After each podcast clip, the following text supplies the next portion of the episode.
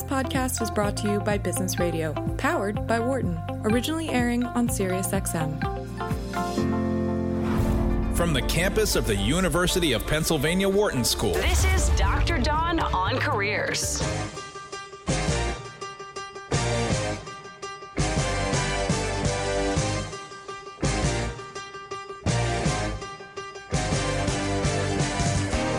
Welcome to Doctor Dawn on Careers on SiriusXM, Channel one thirty-two. I'm your host, Doctor Dawn Graham, and I'm the career director for the Executive M B A at the Wharton School, also a licensed psychologist, former corporate recruiter, and author of the book Switchers: How Smart Professionals Change Careers and Seize Success. And if you haven't heard, we are back live in the studio every Thursday at noon Eastern. So if it is that time, eight four four, nine four two, seven eight six six. We're excited to speak with you about any and all job search and career questions. And we have a very special guest to help us with that today. But I also want to welcome Dion and Dana in studio. We are so excited to have you guys here. You guys make the show sound great every week. Plus, you make it lots of fun. And if you're just catching us, eight four four, nine four two, seven eight six six, get on the line. We want to hear your questions because it is always about you here on Doctor Dawn on Careers. So let's go ahead and introduce our fabulous guest. And she has been on before, so we're so happy to have her back. Suzanne Lucas, a k a the evil H R lady. She has spent ten years in corporate human resources, where she hired, fired, managed the numbers, and double-checked with the lawyers. A TEDx speaker, Suzanne writes for a number of publications, including Inc dot com, C B S Money Watch, Business dot com, and many more. So if you've ever wanted to understand what the heck is going on behind the scenes in H R, today is the day to call. Welcome back to the show, Suzanne. Thanks so much for having me. It's good to be back. Yeah, I, we've we've definitely missed you. Happy spring. Um, hope that everything's going well in your part of the world. But I but I have to dive in with, what are the hot topics in H R? What are you hearing? What's going on? Oh, goodness. Um, it's still all COVID all the time. In H R, we've just switched from the disease to the vaccine. And uh, when we signed up for H R, we didn't realize that we were going to be writing vaccination policies, of course. Um, but here we are. And then, of course, um, a, a lot of job hunting issues. Uh, a lot of people were laid off last year, and a lot of people are getting back to work now. And it's uh, it's a busy time. Yes, I want to talk about all of those things on the show, and I want to invite our listeners. If you've had a question, you've always wanted to ask H R, but maybe we're we're too shy to ask, you can give us a call, eight four four, nine four two, seven eight six six, because Suzanne will give it to you straight. No holds barred. That's why we love that's why we love the evil H R lady, because you're going to tell us like it is. So very exciting um, news about uh, the vaccine and life getting back to normal, but what is normal? And, and okay, what about vaccine policy? I know there's a lot of questions out there, Suzanne, about, can my company force me to get it? Um, can they can they uh, mandate it? Do I get free time off to do it? I mean, all of these things I'm sure you're dealing with. So what's what's the scoop? Well, uh, we could do three hours on that, but I'll give you exactly. a short answer. So the E E O C, that's the Equal Employment Opportunities Commission, they came out and said, yes, you can require your employees to be vaccinated. But um, there is a lawsuit pending right now. A prison guard in New Mexico sued because he said that the COVID vaccines, all of them, have only been approved for emergency use, and therefore are not officially um, F D A approved. And because of that, the E E O C doesn't have the authority to grant us the permission to require. Um, so while the E E O C is saying you can require your employees to get the vaccine, with exceptions, of course, for disability or religion or pregnancy, um, there is this lawsuit pending, and we'll see how that all turns out. out. Um, that's one of the many reasons why I don't say that you should require people to get the vaccines, but that you should encourage them to get the vaccine. And that's a, a slight difference, but legally it makes a huge, a huge difference.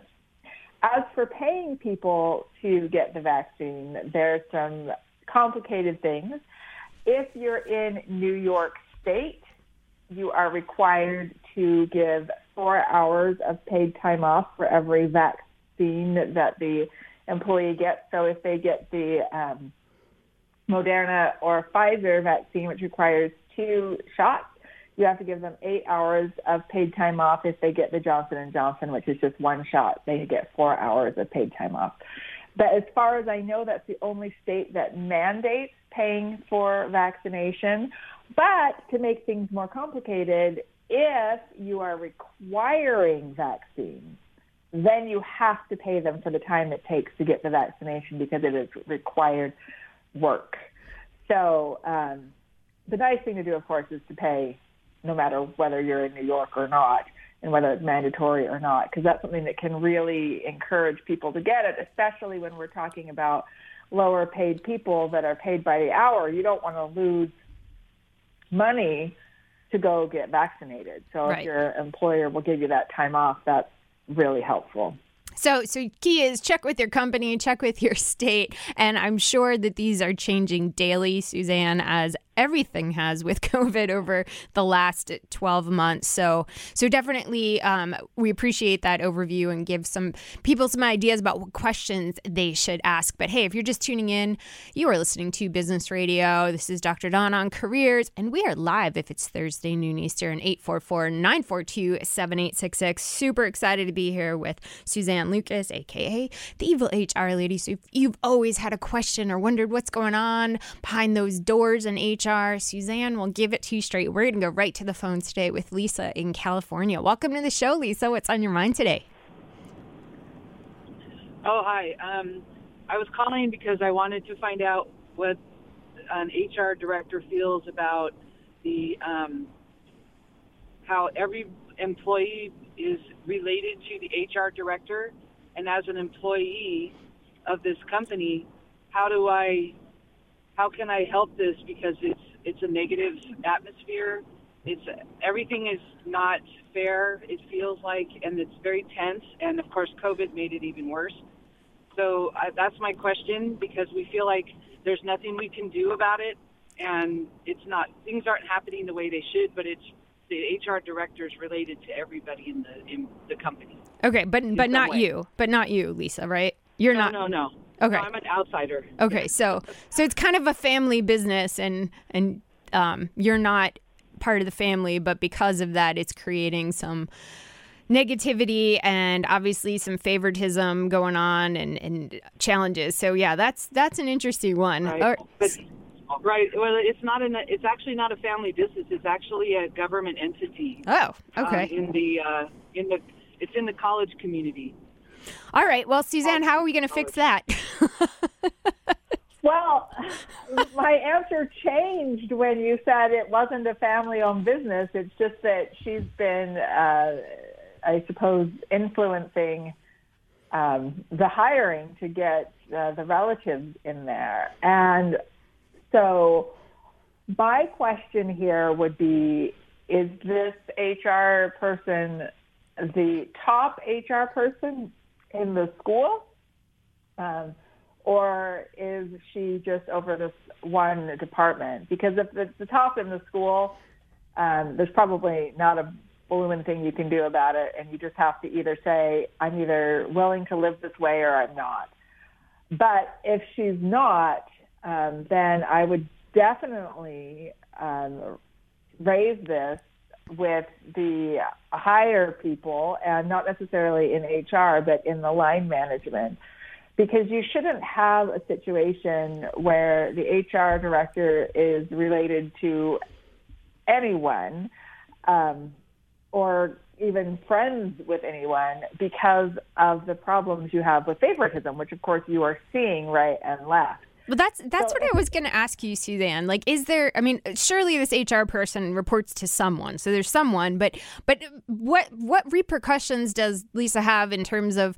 Is there a rule that H R people can't be related or can't hire their friends? I mean, is that is there a law that there any legal repercussions that Lisa has? There's not any legal repercussions. Um, it's perfectly legal to just hire your your friends and family. Um, it depends on what the policy is for the business as a whole. Um, if you said this is a, a college situation, um, there may be nepotism policies in place, but a lot of times people don't bother to implement them because, of course, that's not a problem. Why would that be a problem? And it's one of those things that isn't a problem up until it is, and then you've got it embedded into your organization. So legally, I mean, the one thing that you can run into problems with hiring family members is that um, it really kills diversity because, of course, you're all the same. But as long as that isn't an an issue, then then it's not illegal to do. It's just really a bad practice because H R needs to be able to look at things objectively. And, of course, they can't look at things objectively. If you come in and complain that your boss is sexually harassing you, but your boss is the H R director's cousin, how's that going to go over? Well, go over um, really badly if it was H R director's husband. Probably. So. Ah, that would be. Sorry. That would be a good one there.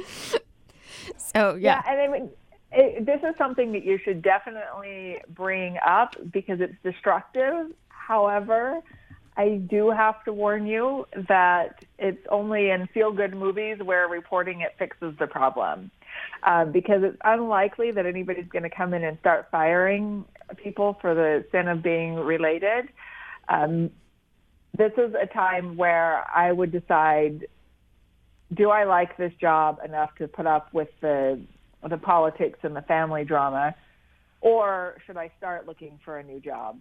And, you know, I, I rarely advise people to quit without a new job lined up, and this is, doesn't seem like a situation where it's so desperate that you have to do that.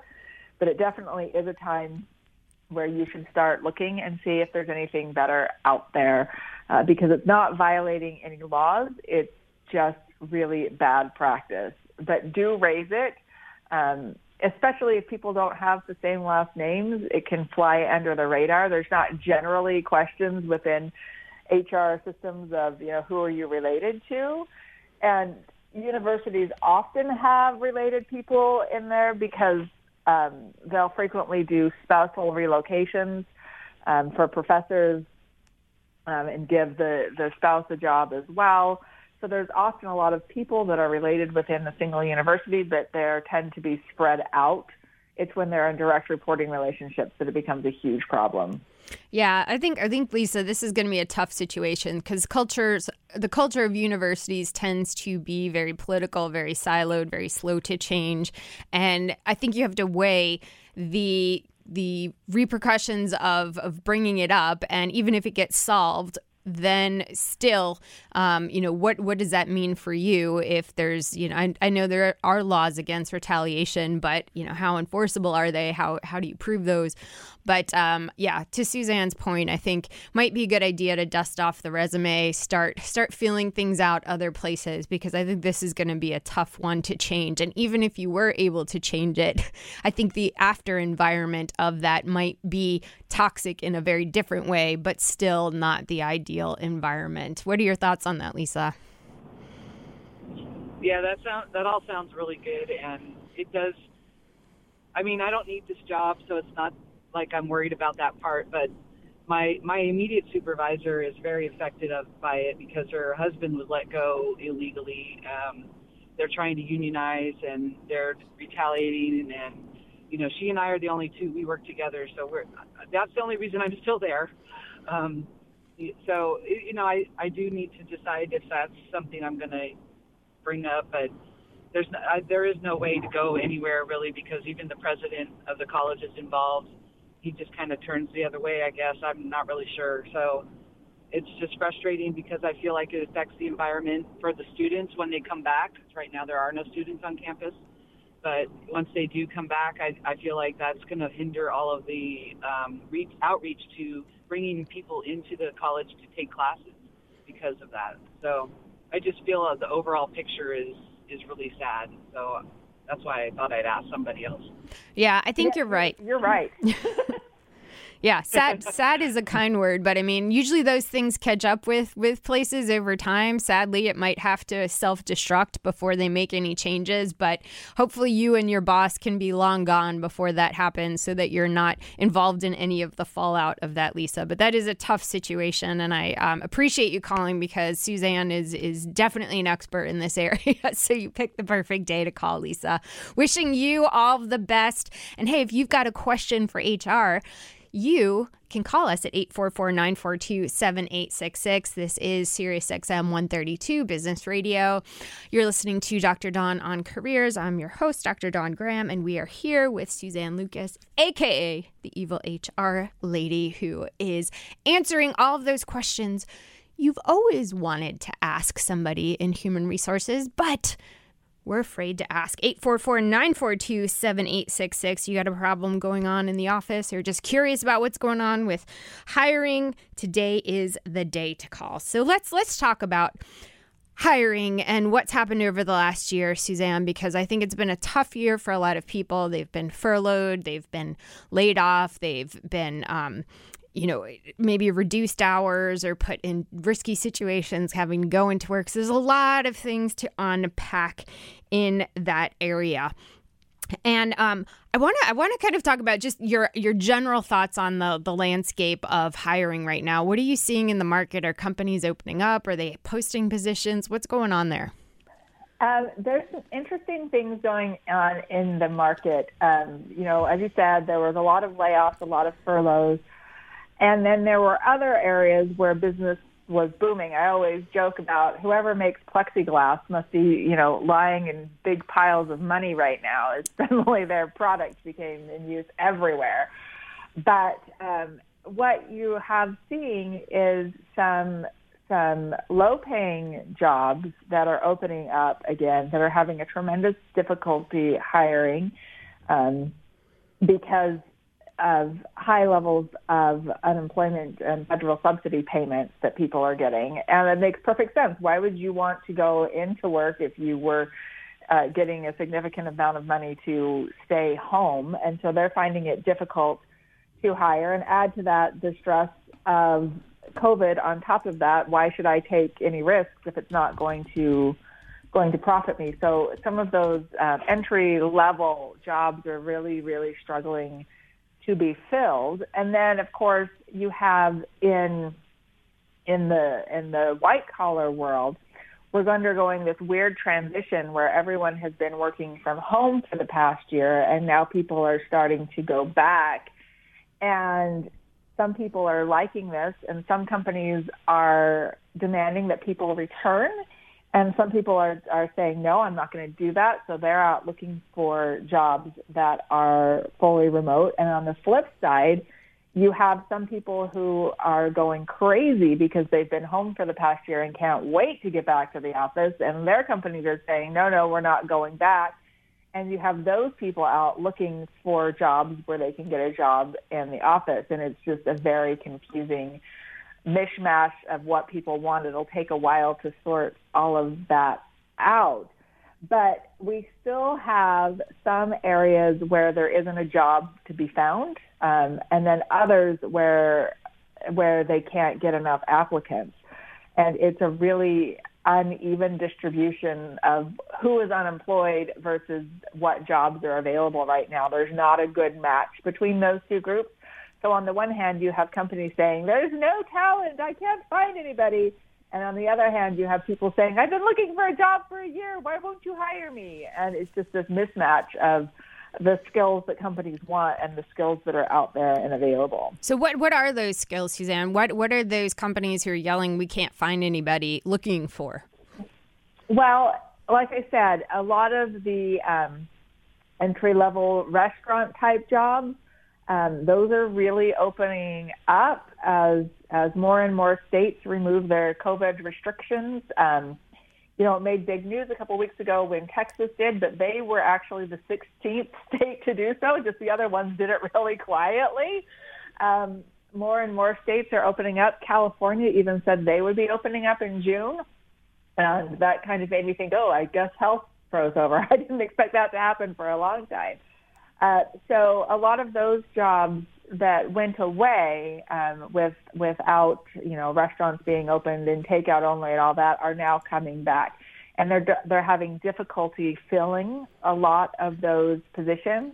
Um, with the white collar work, that seems to be a little bit more stable, but of course, a lot of white collar workers were able to work from home during the pandemic anyway. And again, you're seeing the same in um, a lot of, of blue collar areas and factory work, um, that as, as companies are more willing to open up and the vaccine goes, gets spread further, Um, making it a little bit of a safer environment. But again, those jobs don't pay well, and people are understandably a bit nervous about going into a company that requires tight, you know, close quarters working with other people when they're a little bit still apprehensive about COVID. Right. Yep. eight four four, nine four two, seven eight six six. You're listening to SiriusXM one thirty-two Business Radio. And I'm your host, Doctor Dawn Graham, and we are live if it's Thursday, noon Eastern. eight four four, nine four two, seven eight six six with our guest, Suzanne Lucas, the evil H R lady. And we're going to go right back to the phones with Cindy in New York. Cindy, welcome to the show. What's on your mind today? Hi, Dawn. So I have a sales agency, and we work with natural grocers across the country, and we have independent contractors who, you know, work with those accounts. So I'm just wondering, with the pandemic, you know, how long do I wait? You know, some people still haven't been going back.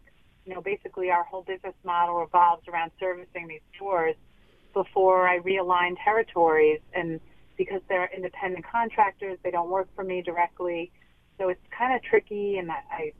you know, don't want to take people's money away, but, um, you know, I just don't know how long is, is long enough to wait before we can really start getting back um, to what we were doing prior. So, so you have you have the, the, the position of making the decision of, of all back in or, or not. Is that what you're saying, Cindy? So it's because we have, um, it's a different type of business model, kind of like an Uber, you know, the independent contractors that um, service for us. They don't work directly for us, um, so it's difficult to figure out how long do we give, you know, certain areas that have been more, you know, depressed and not growing, how long do we wait before we make changes. That makes sense. So you're saying before... we have the we have the ability to make you know decide we're not going to use that contractor anymore. Gotcha, sure. gotcha, gotcha. So you have to make the decision to say you know we're done. This isn't we're we're moving on in a different direction, or yes, we're going to bring you back. So so I guess um, Suzanne, what are some of the implications that Cindy needs to think through in this situation? Well, this is really complicated because, like I said, California just announced that they're going to open up in June. Is that a guarantee that California is going to open in June? Absolutely not. and, um, you know, Utah is supposedly one hundred percent open as of this Saturday, I believe. Um, does that mean that in May it'll still be one hundred percent open? Because if COVID numbers start to go up again, will they bring restrictions back? And that can be a really tough thing for someone in your position, because you're guessing. Right. And um, and so my best advice is to just pay really close attention to both the COVID numbers and the vaccination numbers, and also to what the state governments are saying. Um, I honestly think at this point, ignoring what the federal government says is your best path, because the governors are like, we don't care, and we're going to do what we want to do. Um And that's where you're going to find your, your real differences. I mean, there's there's no way that um, the Texas is going to change their mind with anything that the federal government says. You know, it's just not going to happen. So um, it's going to really depend on the areas that you're located in, because it will be very different. Now, if California does go ahead and open, and they open safely, I think it's going to be a really difficult for any other state not to fall behind them, because California has been the really hardcore corona restrictions. They've been really stricter than anybody else. And if they open, I can't really see, you know, Nebraska not following along behind them. Um, and it's just going to be an interesting thing to watch. But you've got to guess. This is the hard thing, is that you need to make decisions today about what's going to happen in May, June, July, and August, and we just don't know. We can hope that as more and more people get vaccinated, that um, the cases will um, go down. It's been interesting watching um, watching Israel. They're the leaders in vaccination, and um, their numbers have just really been dropping. They have um, fully vaccinated fifty-five percent of their population um, compared to the U S, which is at nineteen percent fully vaccinated. But thirty-three percent of the population has received at least one shot. So we're really, really making progress, and we should see numbers dropping.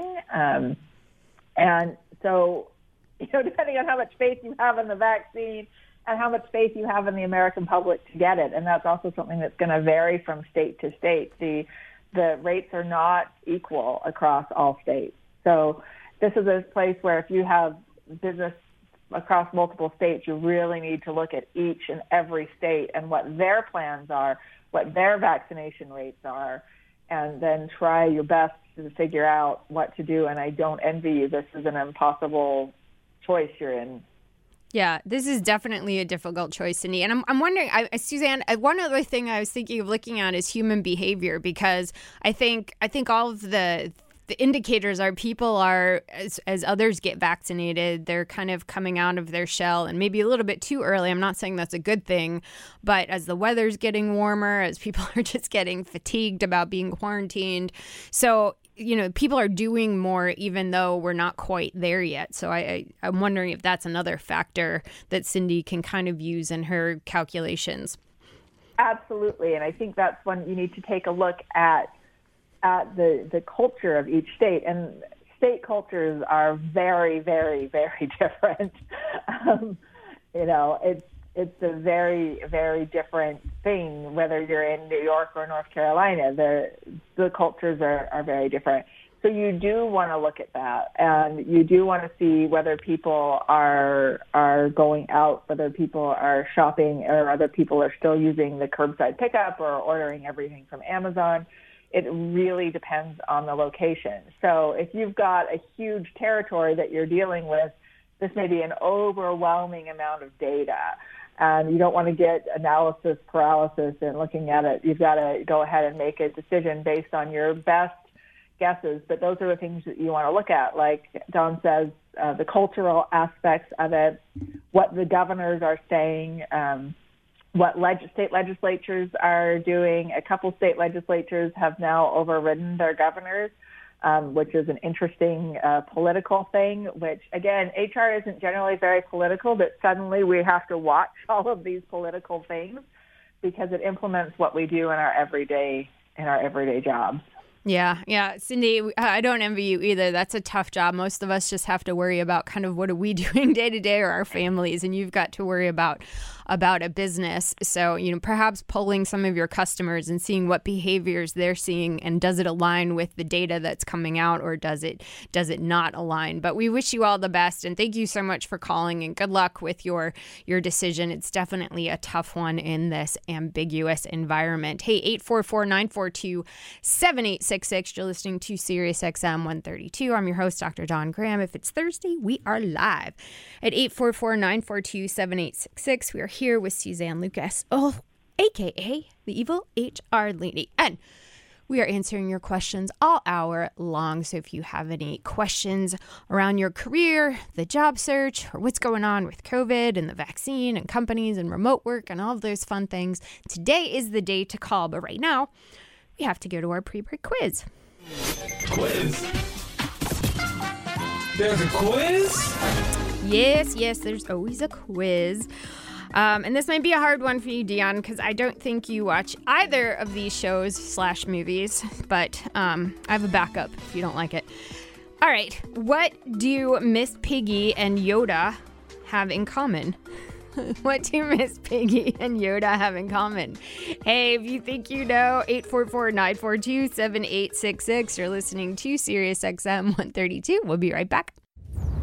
You're listening to Doctor Dawn on Careers on Business Radio.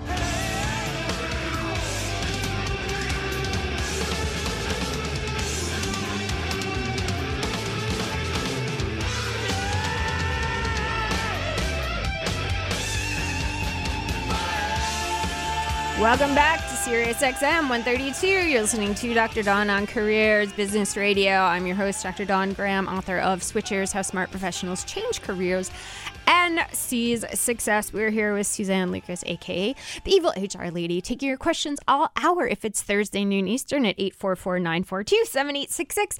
But just in case you missed the pre-break quiz and you want to play along, I'll give it to you.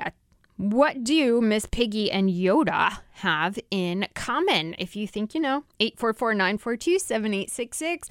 But before we get to answer that, I think we have a mailbag. I wasn't. I, I, I wasn't ready with the sounder. That, that, that's on me.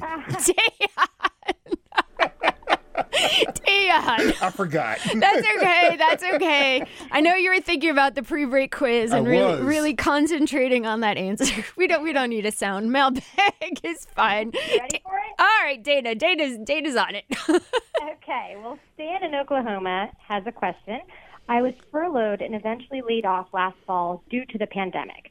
Now that I'm in a hardcore job search, I'm getting zero responses. I've been unemployed for over six months now. And I'm wondering if I'm being discriminated discriminated against because of my long-term unemployment. The jobs I applied to are ones that I'm qualified for, so I'm not sure what else it could be. Should I change the dates of my employment to make it look like I've only recently lost my job? Please help. Ooh, thank you, Dana. So this is an interesting one, Suzanne, because I, I definitely believe there is unemployment bias, and I know that is is a tough thing after this year, because a lot of people are long-term unemployed. My my general thought is no, don't don't lie on your resume, because that can only end up badly. But what can be done if you're in this situation?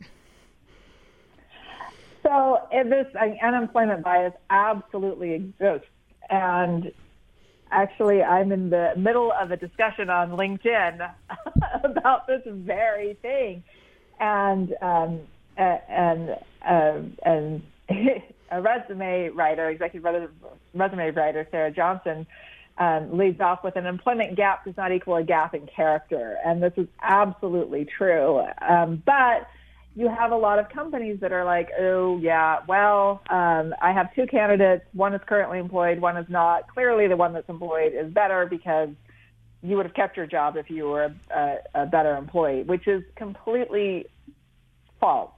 Um, this is one of the things that I did for three years is do layoffs, and I've laid off over three thousand people. Um, and I can tell you that probably two thousand nine hundred fifty of those were outstanding employees who were just in the wrong job at the wrong time. Um, sure, some of them were bad, but the vast majority just bad luck.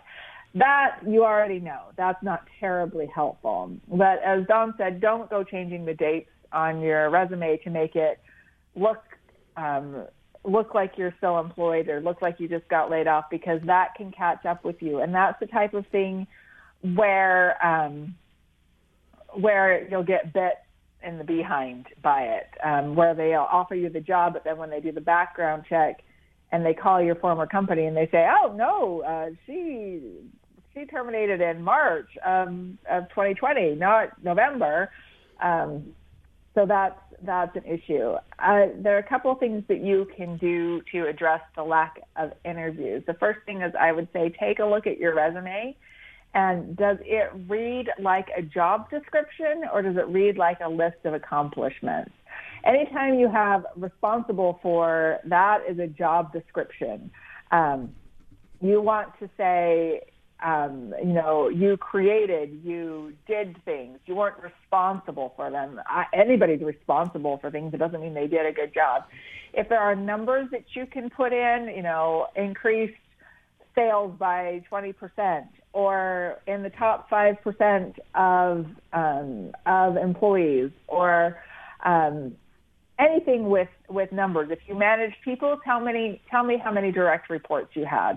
Um, Anything with numbers is eye-catching, and so maybe that can be something that you can take a look at your resume and maybe rewrite it towards an active, um, what you accomplished rather than what your responsibilities are. The other thing is networking is really the way to go. And I just, you know, I mentioned LinkedIn, and people use LinkedIn in weird ways, but I'll tell you a way to network really well on LinkedIn. And that is follow a bunch of people in your area and then comment on their posts and make intelligent comments, intelligent, relevant comments on your posts. They will get to recognize you. And then when you reach out, Um, they'll feel like they already know you because you've been making these comments on their posts. And that can be a way to kind of cold call on someone without cold calling on them, um, because, you know, LinkedIn is a free-for-all. So you can certainly just start commenting on things that they that they write, and that can get you kind of an in and help you in that networking thing. The other thing is, is to really pay attention Um, to what's going on in your area, and um, try to find out spots where jobs are going to open up before they open up. And that can be really difficult, but that can also give you a huge advantage. So, Suzanne, um, I, I agree with everything you said. I want to I want to even dive further into this, because I've read over the last year that you know, COVID has, the whole pandemic has changed how H R or how hiring managers are are viewing gaps that, um, you know, they realize that things happen in life, whether it's you you stay home to be with your family, you take care of a maybe an, an, an elderly person, your family, you take a six month sabbatical to travel. But, you know, I think what I've read is that we're realizing, you know what, just because somebody takes a, a, a gap or decides that they, they need to step away, that does, as you mentioned, does not decrease their value. So I'm wondering if it's going to become less of an issue. And I'm also wondering, even though I don't think it's anyone's business why you stepped away, because, you know, hey, we all have personal lives. That's part of being a human. I'm wondering if putting something, you know, in your in your resume or cover letter that says, you know, hey, I, I uh, stepped away from the workforce to my kids were homeschooled for the last six months of the pandemic or something. Do you think that would be helpful, or do you think you don't have to explain anything? This is, um, you know, just where we are in the world. Well, I think if, you know, your your last job ended in March of twenty twenty, it's pretty obvious why you why you were gone. Um, but it is really important to mention why, and the reason behind that is because people will fill in information when they don't have it, and they always fill in the worst possible answer. That's true. You know, especially someone that's been unemployed for five years. Well, you know, why were you unemployed for five years? Now, of course, me as a mom and as friends that have many friends that, you know, quit work, stay home with their kids, they say, oh, that's obvious. Someone just stayed home with their kid. You know, that doesn't faze me. But not all people think that way. And so, as you mentioned, yeah, I decided to stay home with my kids. You know, of course, some people will say, don't do that because then they'll discriminate against you for having kids at home. Possibly, yes. But why else would you be out of the workforce for five years? You know, were you in prison? Uh, that's kind of where their minds go. Well, so some people I, were, so that, there's that's that's a whole nother issue. But yeah, some people need to explain that. Issue. Some people need to explain that as well. So, um, and we're happy to help you explain that, because it's true. People have it's bad true. things happen to them. People get sick. People, you know, I, there are things. But I, I I agree with you on the the the assumptions. There are going to be assumptions. Everybody has a red flag. And if you think about the hiring process, it's about elimination, not selection. And that first step, I have three hundred resumes. I have to get it down to ten to phone screen, and then two or three to bring in.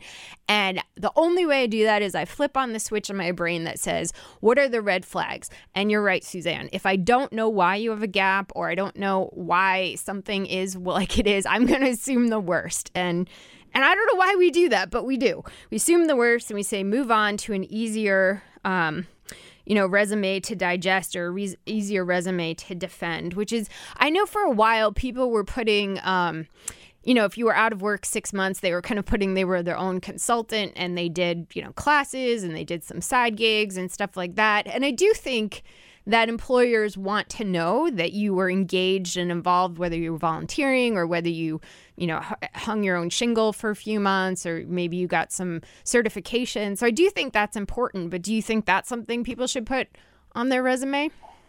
Only if they actually did something. Well, yeah. yeah.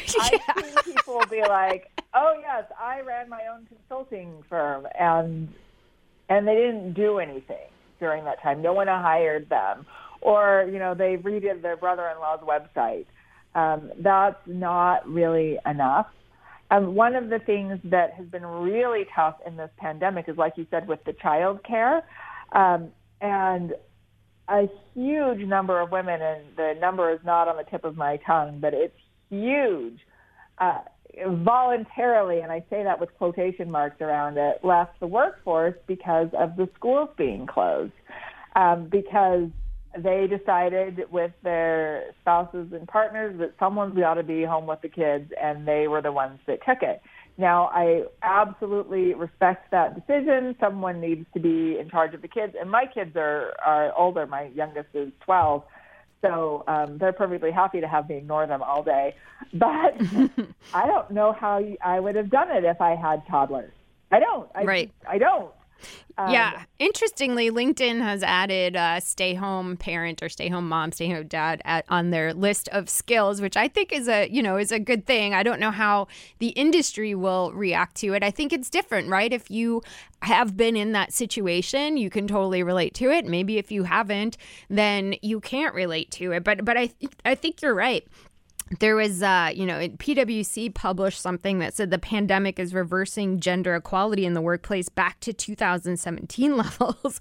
And, um, you know, they, they expect the gender equality index to fall two points between uh, this year and next. So so there are definitely things that are happening in the workplace that, that are um, changing due to the pandemic. And I think in Stan's case, being unemployed, um, I, I think I agree. Networking, networking is, you know, kind of a blanket answer for everything, and I know that can really annoy people. So I don't want to use it as a blanket. But I like your advice about connecting on LinkedIn. I liked your advice about if you're applying and you feel you're qualified, find somebody in that.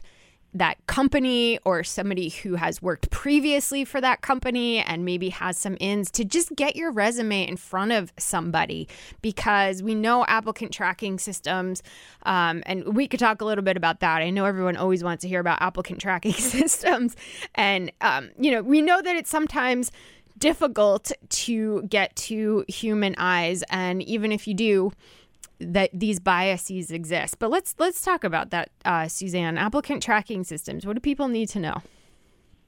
Well, they need to know that, you know how it's really annoying when they say upload your resume and then fill in all the information? Yes, very annoying. It's so annoying, but you got to do it. Um, and companies see fall off on it for people start and then they give up. But it's a stupid hoop that you have to jump through. So, you know, it is a hoop. It is a hoop. a hoop. But but I think people forget humans program these, or they use the sort mechanism, and, and you know, if you're maybe they sort by are you currently employed? And if, yeah. if they sort by that, then you're an automatic out because you're not currently employed. Right, you're not. And, you know, you'll hear also some advice where, like, you know, copy the job description in white text and put it on your resume so they can't see it, but when they do a search, it'll show up. Don't do that. Please don't do that. Yeah, don't do that. But, but do take the job description. One of the one of the tricks that I like to use, um, especially when people have these huge job descriptions or, or like forty bullet point job descriptions, is you can put them into one of those word cloud things, and they will pull out the most important words that are used frequently and the action words. And then that'll give you an easy view of, okay, these are the important terms that the recruiter is looking for, and make sure those terms are in your resume. Um, that can be a really helpful thing if you're wading through. And, of course, if you're looking at a lot of jobs, Um, within the same area, you can make one word, put all the job descriptions together and make one word cloud, and you'll see what's really important within the industry.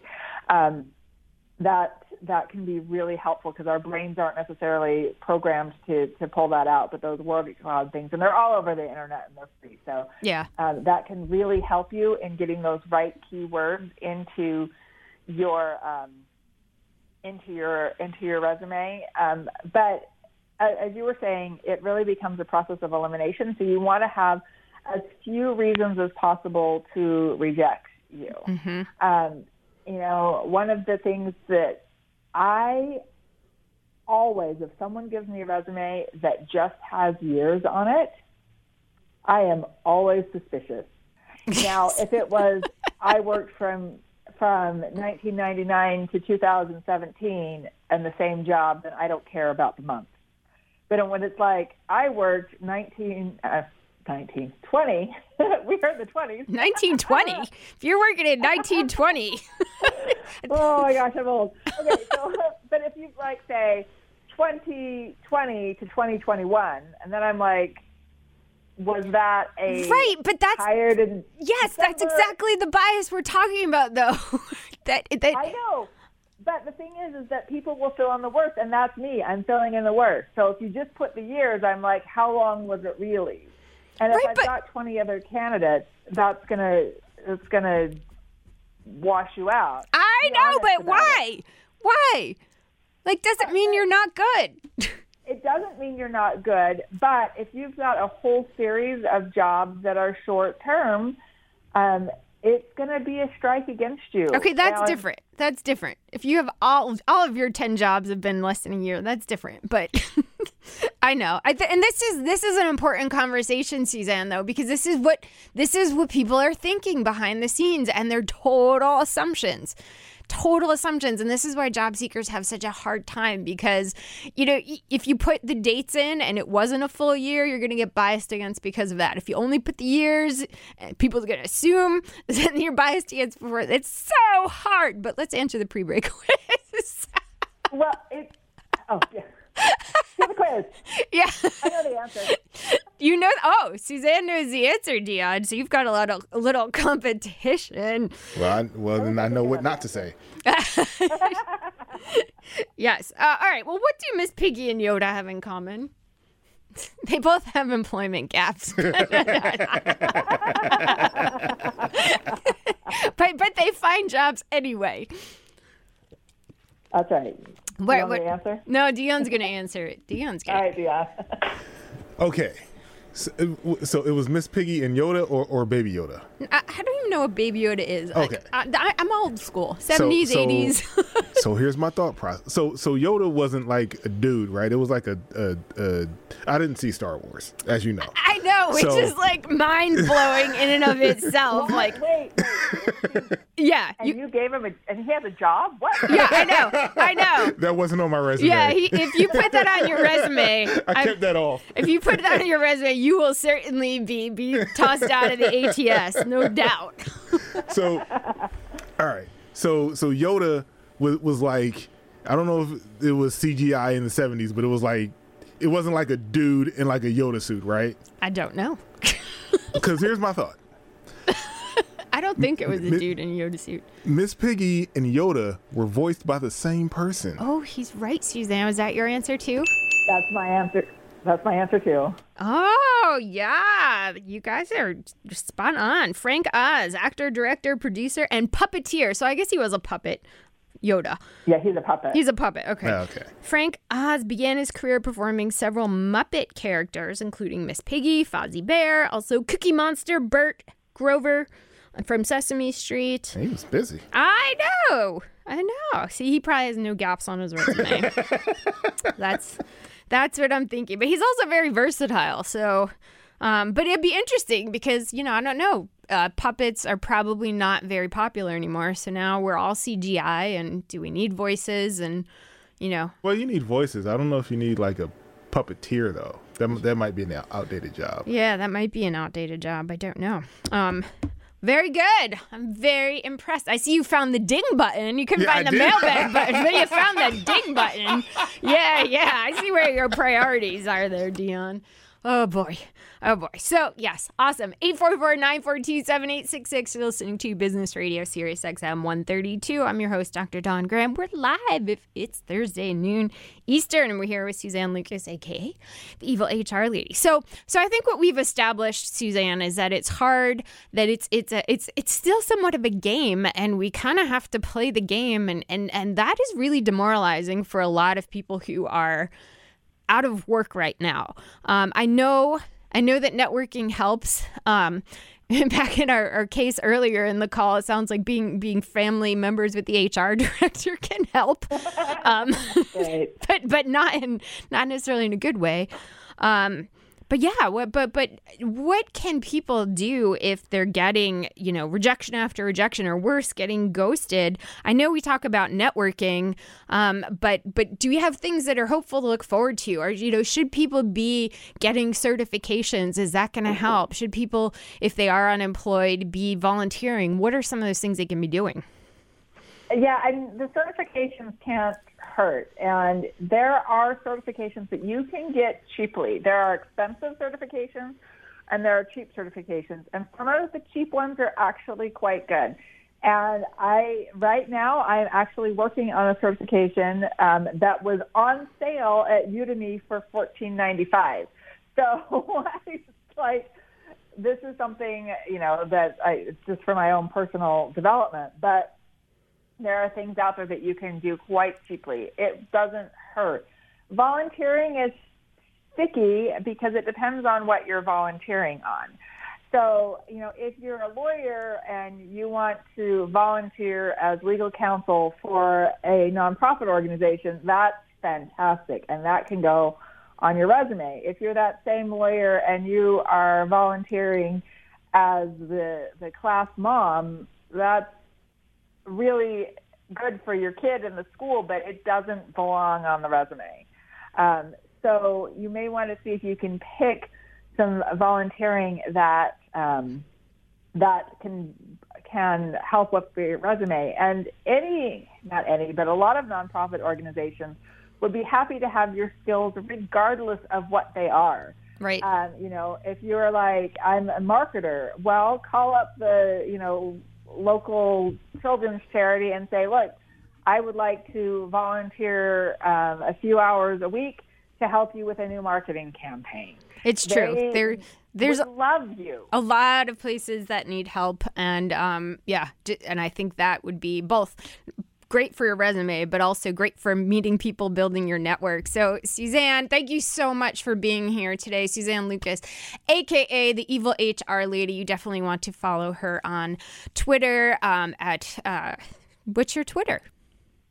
Oh, I'm at Real Evil H R Lady. Real, the real one, not the fake one. Real Evil yeah, H R Lady. Someone else took my, took Evil H R Lady, and then they never tweet. Ugh. Which is better, good for me, but how rude. Yeah, how yeah, rude. Don't don't be that rude person on Twitter.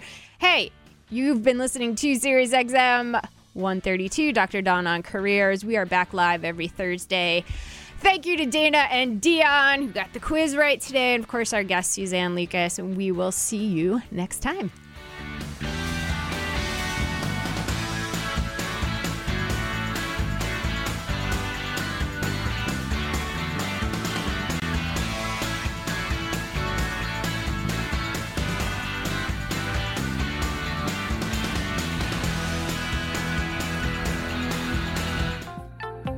For more insight from Business Radio, please visit business radio dot wharton dot u penn dot e d u.